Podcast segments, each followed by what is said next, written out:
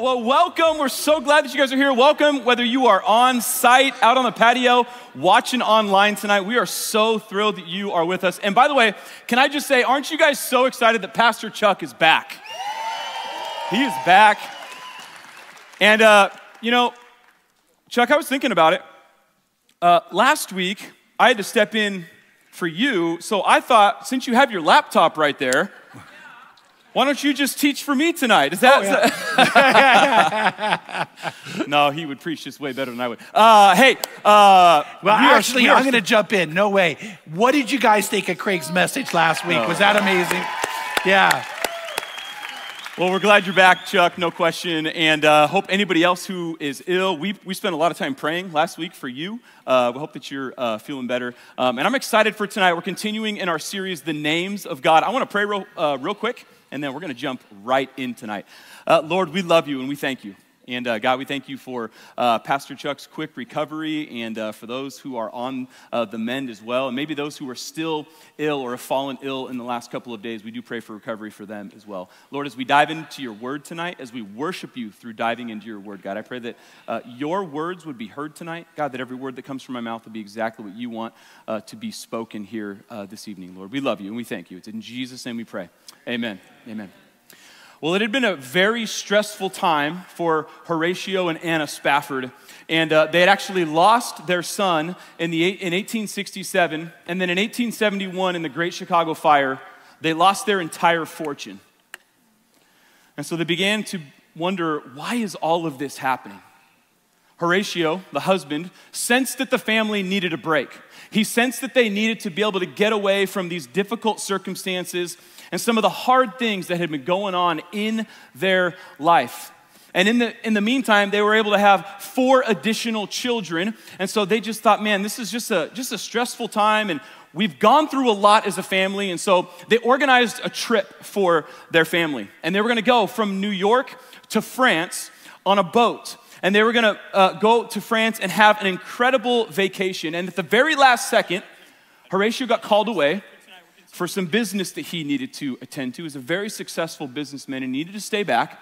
And he assured Anna and his four daughters that he would rejoin them in just a couple of days. He would just be a, a couple days behind them. And so uh, they boarded the boat, the Ville du Havre. That's my best French thing. I have no idea what it means, and I don't speak French. Um, and uh, so they boarded the boat, sent them off, and he said he would catch up with them in just a couple of days couple of days later, tragically, while Anna and the four daughters had set out to France, their ship had actually collided with another ship in the middle of the Atlantic, and 226 people on that boat would perish, including their four daughters. And Anna, who survived, was taken by rescue boat to Wales. And when she arrived there, she sent a telegram to her husband Horatio, and the telegram read this Saved alone, what shall I do? You ever asked yourself that question? You ever found yourself asking, What shall I do? I bet for some of you up here, you have asked that question before.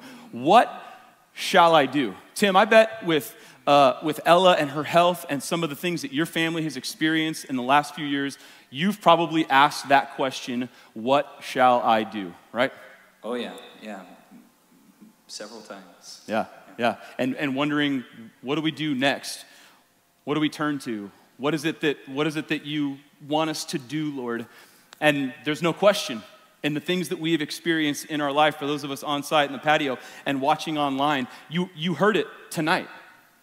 Request, uh, prayer requests from Naira and Robert, Cynthia, Jim, so many different people who are saying, What are we going to do? What shall I do? And I would guess that as that question has rang through in your mind, you've probably thought, well, we could turn to the Lord. We could do this or we could do that. You probably ran through a lot of different options in your mind. And if our response in some of these most difficult circumstances, if our response could call out to a name of God, if our response could be, you know what? I know who I should call out to. and I know what I should call out for, wouldn't that be life changing? If we could answer that question with, I already know what to do. And tonight we're going to be talking about Jehovah Jireh or Yahweh Yireh, which means the Lord will provide. As you've heard throughout this series, the proper name for God, Yahweh, shows up 6,828 times in the Old Testament with over 950 kinds of names for God, different names of God. And no doubt you've heard of many of them in some way, shape, or form. But to understand the multitude of the name that we're talking about tonight, we need some context. Now, here's what's interesting about this particular name Yahweh, uh, Yahweh Yireh, Jehovah Jireh, same thing. It shows up in Scripture exactly one time. one time. One time somebody cried out to the Lord, Will you provide? Calling out to the name of God, the Lord who will provide. And in order to understand this a little bit deeper, we need to dive deep into the story of Abraham, which is where we're going to be Genesis chapter 22. But before we dive into the story that no doubt you've heard, Genesis chapter 22, we see Abraham and Isaac and a little journey that they take. But before we get to their journey, we got to go back and look at the journey of Abraham and Sarah. Because as you and I read scripture, God has other plans that would have seemed very unlikely to us as a reader, and certainly to Abraham and Sarah living that currently. So in Genesis chapter 12, Abraham is 75 years old. Is anybody in here 75 years old? Anybody in here 75 years old? If you're watching online, type in the chat, I am 75 years old. Chuck, Chuck's, Chuck's online right now, and he's keeping up with the chat.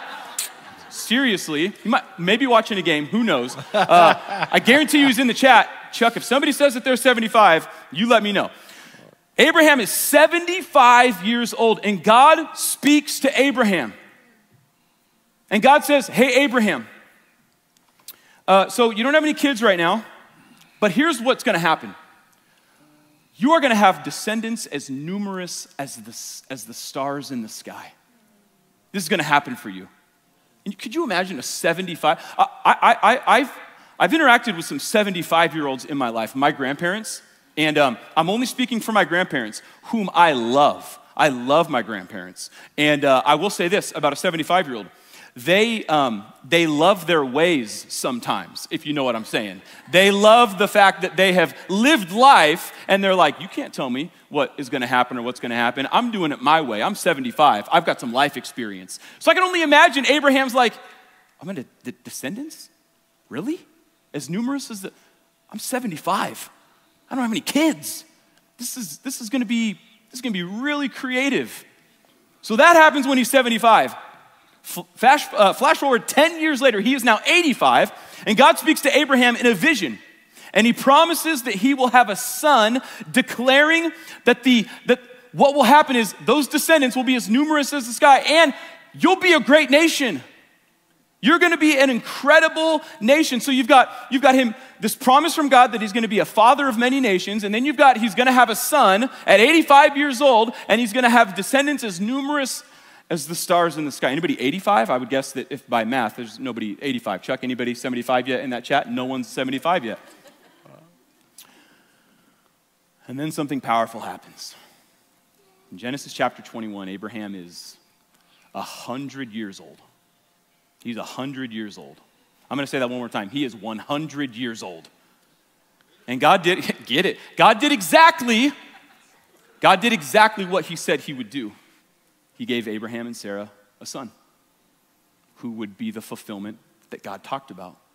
And they would name him Isaac. Of course, it came none too soon for Abraham, who was, dare I say one more time, 100 years old. Could you imagine how precious and how, how delicate they must have treated Isaac. This is the promise. This is the 25 years in the way in the making that we waited for this child. And I guarantee you that his journey didn't just start when he was 75 being like, you know, I really could use a son because having kids that day and having an heir so that you could pass this off and being able to pass off an, an inheritance was a huge deal. It carried on your name. It meant something really important. And so this wasn't just a 25 year thing. This had to have been nearly a 100 year thing. Could you imagine how delicate you would, you would, you would care for something if you waited for something for 100 years? These are parents caring for a child. And I have to believe this is where we get the term helicopter parents, straight from Abraham and Sarah. Has to be because they didn't want, they wrapped him in bubble, bubble wrap, sent him off to school, made sure nothing happened to him. Why? Because they waited so long for him. Such a long time. And of course, for Abraham and Sarah, they're like, well, this is it. This is, the, this, is the, this, this is how this is going to get carried on. This is how we are going to now have descendants as numerous as the stars in the sky. And we can now just move on and everything's going to be great and the story's going to be great and we'll just make sure that we take very, very, very, very, very, very, very good care of this child and nothing happens to him. Oh, but Genesis chapter 22. Yeah, that's right. Genesis chapter 22 starts like this. Sometime later, God tested Abraham's faith. Abraham, God called. Yes, he replied, Here I am. Take your son, your only son Yes, Isaac. I love that, by the way. I love that because he says, Take your son. And he's like, You mean the one wrapped in bubble wrap? That one? He says, Yes, your only son. Okay, wait, you mean my son that I have, the, the, the only son that I have? And then, um, and then God, just to, just to be crystal clear, so that they're on the same page, says, Yes, Isaac, that one. Abraham's like, Okay, all right, I'm, I'm with you. And then he says this he quadruples down on this. He says, Yeah, the one that you love so much. The one you love so much. And go to the land of Moriah. Woo! Vacation time, we're gonna be feeling good, this is gonna be great. And then God drops it on him and says, Go and sacrifice him as a burnt offering on one of the mountains which I will show you.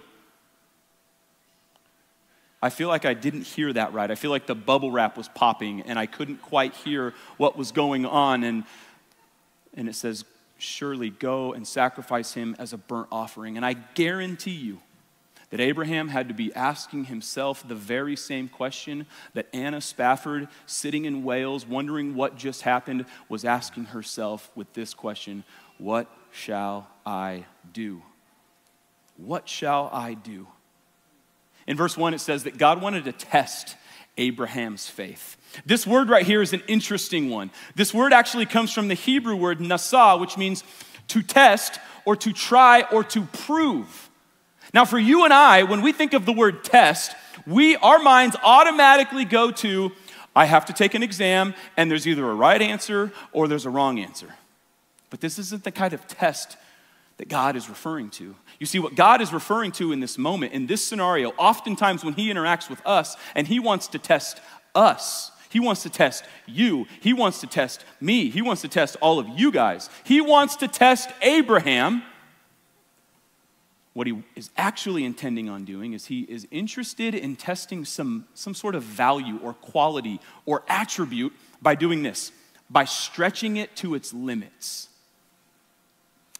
So if you think about that, and we reread that, it says sometime later, God wanted to stretch Abraham's faith to the limits. He wanted to stretch his faith to the limits. You ever been pushed? You ever been pushed to your limits? You ever been pushed? Brianna, you're, you're, you're a parent. How many kids you have? I have two. You have two kids. And I would, and I would venture to believe, I, I, would go out on such a far limb to say, and very confidently say, I would guess you have been stretched, you have been pu- pushed and, and, and pulled to your limits with kids. I would confidently say that that happens several times a week at least. several times today, I'm sure, right? several times today. Yeah. And this is often what happens to us, right? We get stretched to our limits. And most of the time, there's a lot of circumstances that happen that we don't bring that upon ourselves. They just happen. Like a diagnosis of some kind, those things just sort of appear. But I bet for all of us in here, we think that sometimes that stretching and that, that, that sometimes happens because of, because of our doing that we find ourselves that because of our lack of obedience the first time, now all of a sudden I'm being stretched out of my comfort zone. You don't have to go any farther than read the book of Jonah to see that and to see his journey of being like, you know what, I'm going to do this thing. I'm going to I'm going to disobey God. I'm going to run the other way. And he found himself in the belly of a fish. And so I would venture to guess that oftentimes when we see things being stretched, whether they are happening because they just happened to us or because maybe we caused it, the truth is, we don't like being stretched to our limits. We don't like being pushed to our limits. And in most of these cases, what's happening is this He's truly testing the faith or the faithfulness of the individual. And all of this is predicated on one thing. You ready for it? It's obedience. It's obedience. And for Abraham, it's no different.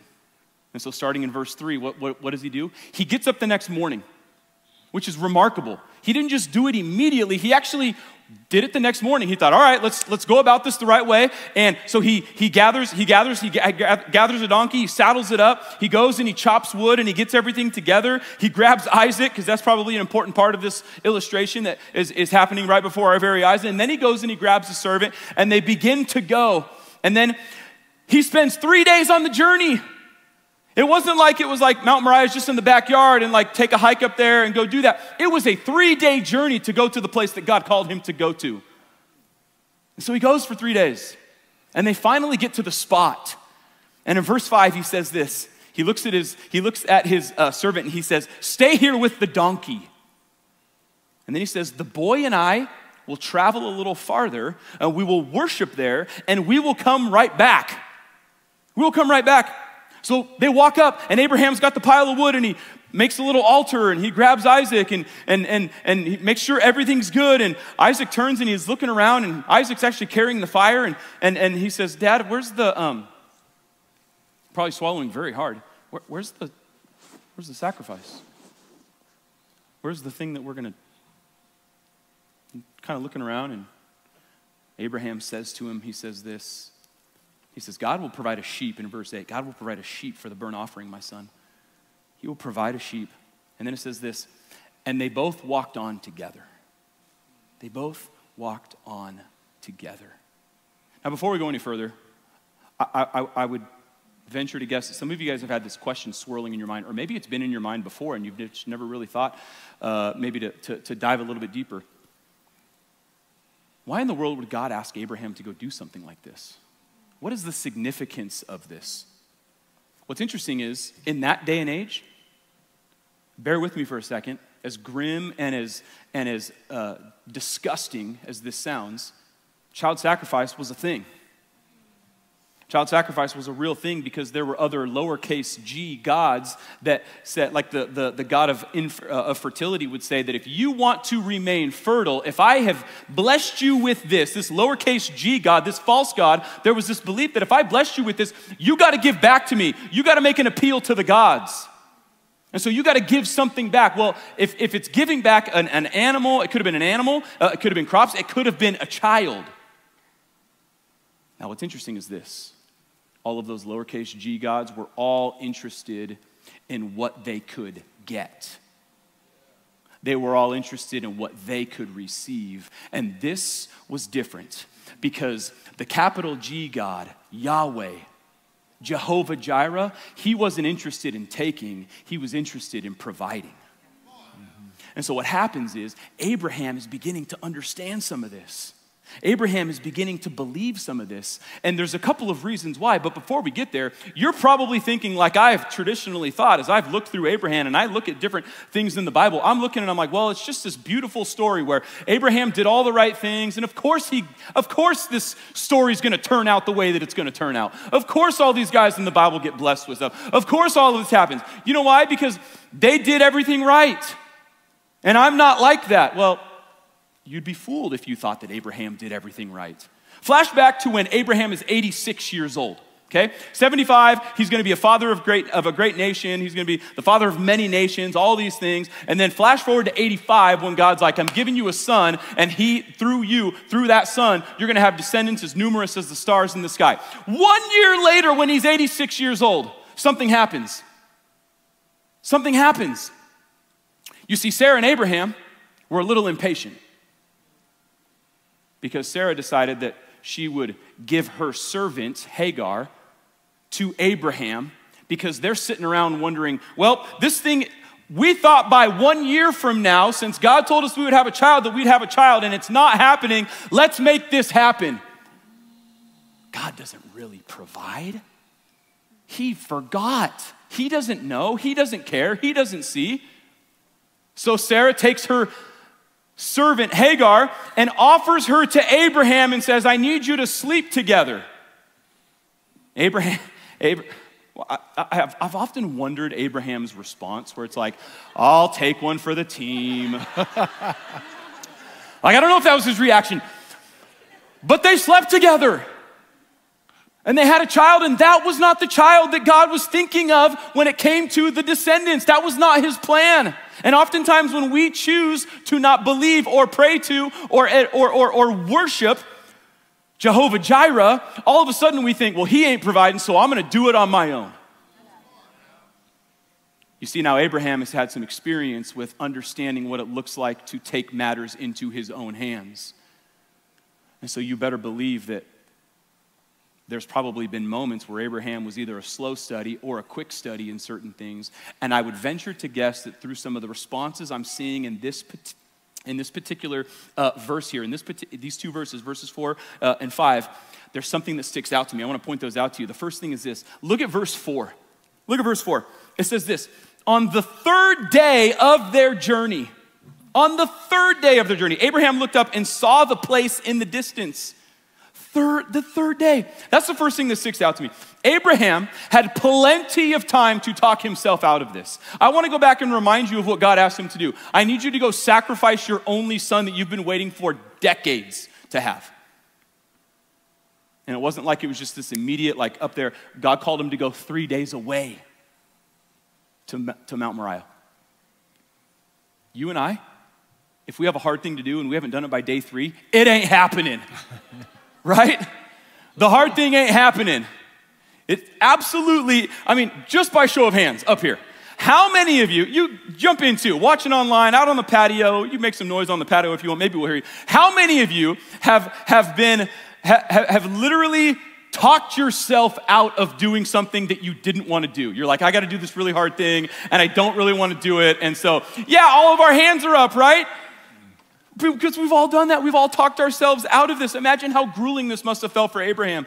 But here's what happens oftentimes, it's our feelings that get in the way of our obedience of the Lord. Oftentimes, it's the way that we feel that blocks our ability to be able to obey God. Which begs this question when are you most tempted to follow your feelings instead of following the Lord? Maybe you've been here, you've, you've thought, well, I feel like I should date this person because we're compatible, even though they're not a Christian. Maybe you've been in this position where you think, man, I feel like it would help my career if I lied, cheated, stole something. Because honestly, I don't really see another way that I could advance up the corporate ladder, and this might be a great way to appease my boss. I don't see any other way. Or maybe you've been here for my wife and I, we've been here before. When we first got married, we always thought this you know what? I, I feel like we should finally start tithing once we make more money because we don't have enough right now. That's why God calls us to give us to give the, the first. So that way when we get to the end, we'll always spend it all. We'll always, we'll never, we'll never have margin, right? That's why God says, give me the first because I want you to trust me with the rest. Or maybe it's been, you know what, I don't feel like forgiving her because, you know what, she didn't forgive me. So I don't feel like forgiving. You see, God doesn't want us to wait until our feelings agree before we obey his commands. Mm-hmm. That's why James chapter 4, verse 17 says this it says, Remember, remember, it is a sin to know what you ought to do and then you don't do it. It's a sin when it's not just like the things that you do that are bad. This is now one that is flipped up on its head that says it's a sin when you know what you ought to do, but you don't do it. You see, we tend to feel our way through trials instead of obey our way through trials. And while God does deeply care how we feel, it's never our feelings that we should be making decisions from, especially when it comes to obeying the Lord, because oftentimes It takes a lot of courage to obey the Lord. It takes a lot of grit. It takes a lot of surrender.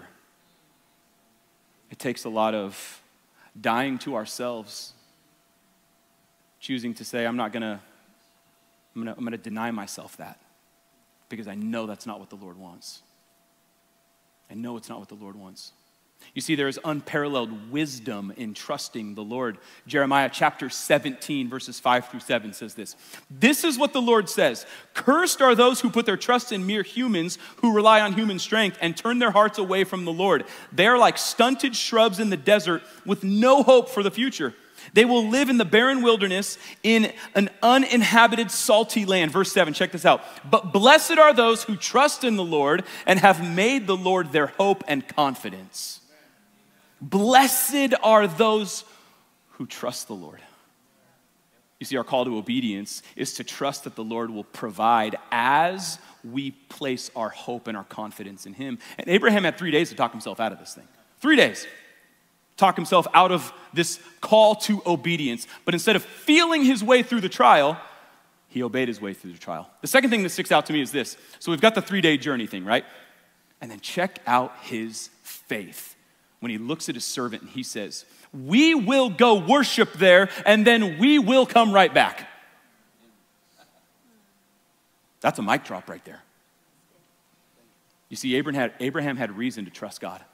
Abraham had full reason to trust God. Why? Because he had seen God faithful before. And in Hebrews chapter 11, verses 17 through 19, check this out. Writer of Hebrews says, it was by faith that Abraham offered Isaac as a sacrifice when God was testing him. Abraham, who had received God's promises, was ready to sacrifice his only son Isaac. And even though uh, even though God had told him Isaac is the son whom your descendants will be counted, Abraham reasoned that if Isaac died, God would just bring him back to life again. So we're going to go up to that mountain and we'll be right back. And that was his response. You see, Abraham had great faith that the Lord would provide. God promised him land. God came through. The Lord provided. God promised him a great nation, and the Lord provided. God promised him a son. God provided. You see, God had been faithful in the past, and God was ready to be faithful in the present, and God was sure to be faithful in the future. Where do you need to be reminded that God can and will do it again in your life? Where is that? Because for my wife and I, when we left Crossroads three and a half years ago in one of the most difficult decisions that we've ever made, and we prayed a lot about it, and we, we genuinely believe this is what God wanted. And I have no doubt that that's what He wanted for us, and we learned a great deal. Our hearts are always stitched into this place, no question. Probably why we're back. Um, and we had many months to prepare for this. We had many months to, to, to sort things out and get things taken care of up north. And you know what never happened for us when we first got there in August? We didn't have a house. In fact, we had to move in with my wife's brother and his wife, who were incredibly gracious and opened up their home to us. And the Lord provided us a home with them for four months. And then you know what God did? The Lord, He provided. And He brought us a home. Fast forward three and a half years later, nothing's changed. We had plenty of months to come back. We got a great transition back in. And so we started looking and looking and looking and looking. We didn't find a house. We're living with family right now in Fullerton. Praise God we go against traffic. I'm just going to give the Lord that right there. That is that's how I knew the Lord was in it, right? That's how I knew the Lord was in it. Um, but we're not worried. You know why? Because God's done it once and He's gonna do it again. I've got reason to look back and say, God was faithful then, He's gonna be faithful now. The Lord will provide. And you know what's interesting is so many of us, we're calling out to Jehovah Jireh in our lives right now. We are asking God to provide something. We are asking God for some sort of tangible blessing in our life. Sometimes we're looking for freedom because we've got a we've got a hurt, a habit, a hang up. We're going through something and we're like, God, would you just take this away? Would you provide freedom for me? Would you provide healing for me? Would you provide a friend for me? Would you provide a job for me? And oftentimes we call out for that. But you know what I've learned about this church? You know what I've learned about these people, you watching online, out on the patio, right in here tonight? Is this we are a generous bunch. We are a generous bunch. And we want to provide opportunities for that. And so, one of the things that we want to do tonight is this. Many of you guys have been blessed with, with, with uh, incredible skills. Like, you guys can do stuff. Some of y'all can go strap a roof on a house in, in a half a day. Some of you guys can, some of you guys can, can pour concrete in, in your sleep. Some of you guys have, can, can landscape like nobody's ever seen before. And God's blessed you immensely in some of those ways. And those are some of those tangible things. And so I want to invite you to do something that if that's you, if you've got something, if God has blessed you in a way where you're like, you know what? I can swing a hammer pretty good. I can line up plumbing really good. I don't even know what I don't know what plumbers do. I can I could get that copper piping or whatever it is that plumbers do. And uh, and I could I could be a blessing to somebody. Got some time in my schedule. I've got some openings, and man, if there was anybody that needed a, a, a blessing, I, I, I, could help. And so here's what we're gonna do. If you, if you are that, if you have that, if you, if you have a skill or a knack for something, do, do this. Text the word skills to 77247. Text that. You'll get a kickback. And it's just a, a really basic way to just provide what, what is it that you're good at? Because there are some people out there crying out to Jehovah Jireh saying, God, I need you to provide. And oftentimes we're ready to jump in. We just don't know how to do that. And so if we could take the need here and the blessing here and bring it together, man, we are all about that. And so if you text skills to 77247, you could be a part of that. And we're excited in partnering with you. That people are excited to partner with you, knowing that someone's calling out to Jehovah Jireh. Somebody is calling out, Lord, would you provide? Lord, would you provide? And no doubt they're asking this question right now What shall I do? What shall I do? God, I'll call out to you, but what do I do in the meantime? What shall I do? You see, Abraham was expectant that he would do it again. Abraham was expectant that God would show up, and sure enough, they arrived to the place that God had told them to go. And Abraham builds this altar. He takes all the wood that he brought, and he builds this altar, and then he takes his son Isaac and he lays them up on the altar and he ties them to it.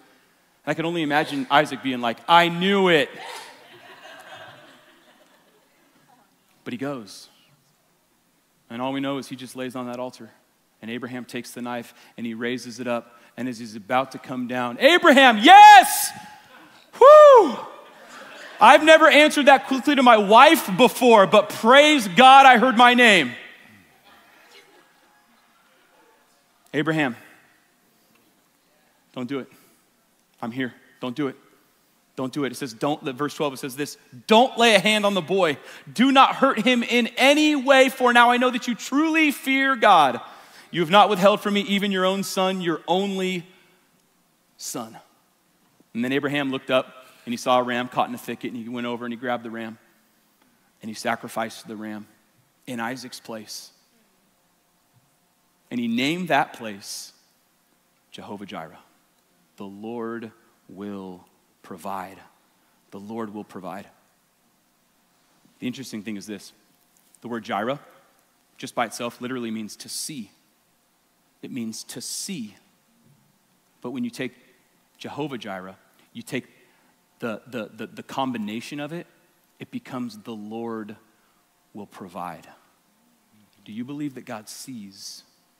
Do you believe that we worship a God who sees our struggles? Do you believe that we worship a God who sees our pain, who sees where we fall short, who sees the incredible need that we have physically, emotionally, spiritually.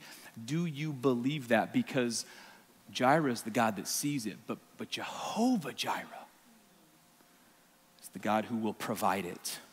He is the God that will provide it. Amen. Absolutely. And here's what's remarkable about Abraham's story he had to go the whole journey, he had to endure the whole thing. The whole thing, which makes it incredibly challenging. Because what if Abraham didn't go the whole way?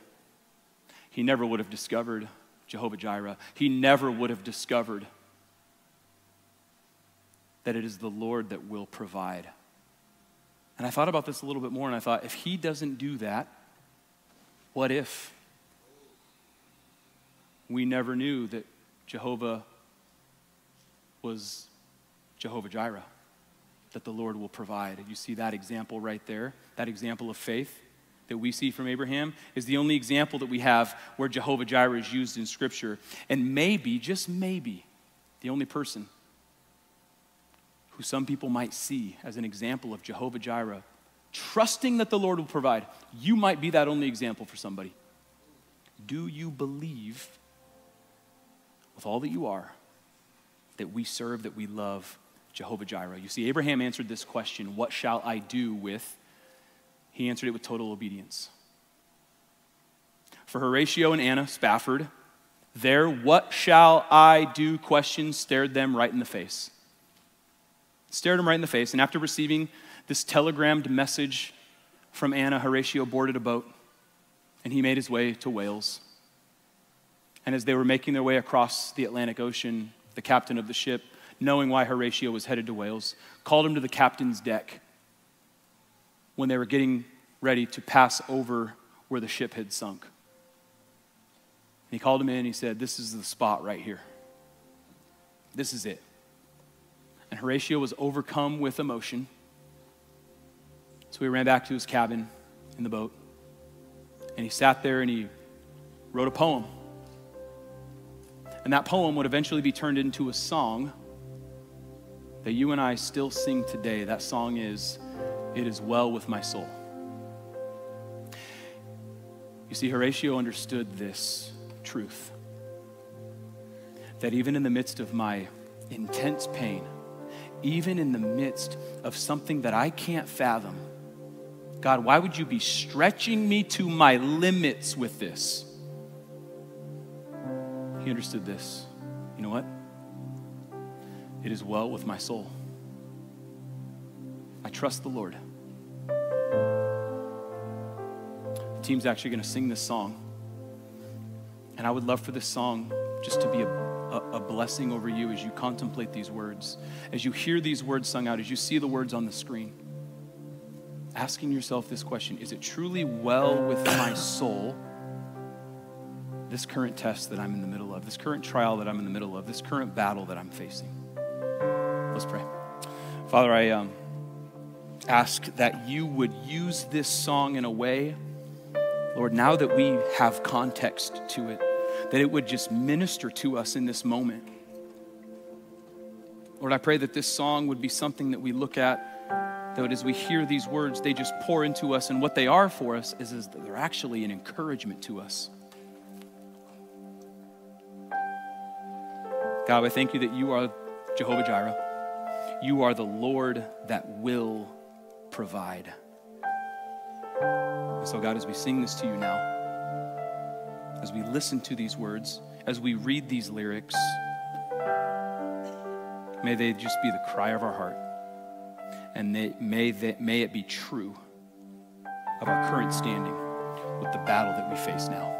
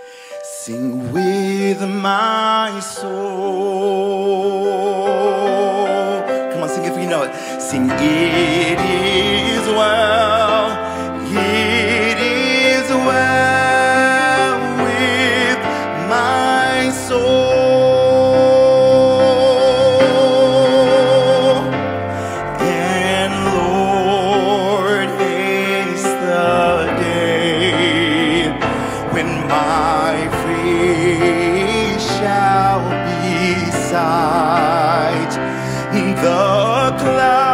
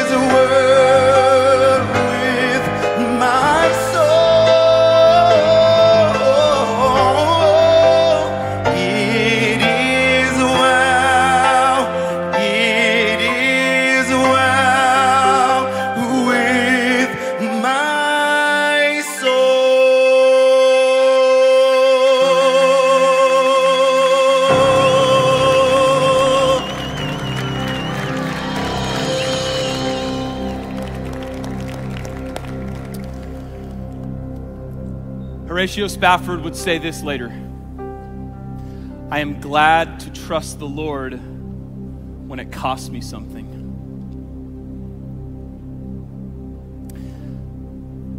For God, it cost Him something for us on our behalf. You see, God saw the gap that existed between us and Him when sin entered the earth. What's incredible about the story of Abraham and Isaac, where we learn about Jehovah Jireh, is this is that that sacrifice that was asked for was spared. But God, He sent a sacrifice, His Son Jesus, to this earth. Declaring this that if you and I believe in Him, that we declare Him the Lord of our life, and if we surrender our lives to Him, we'll have, we'll have eternal life. If you've never said yes to Jesus, if you've never said yes to the God who is Jehovah Jireh, the Lord will provide. He provided a sacrifice on your behalf. And in a room this size, for those watching online on the patio, there are some that need to say yes to that sacrifice, that, say, that need to say, God, I'm tired of doing it my way. I'm ready to do it your way. And I need to say yes to that sacrifice that you sent to this earth because you thought of me. So I want to give you an opportunity to do that. Would you pray with me? Father God, I thank you so much for the incredible story of Abraham and Isaac that foreshadowed what you would do on our behalf, sending your son Jesus to this earth. Pray for anybody in this room, anybody watching online, out on the patio,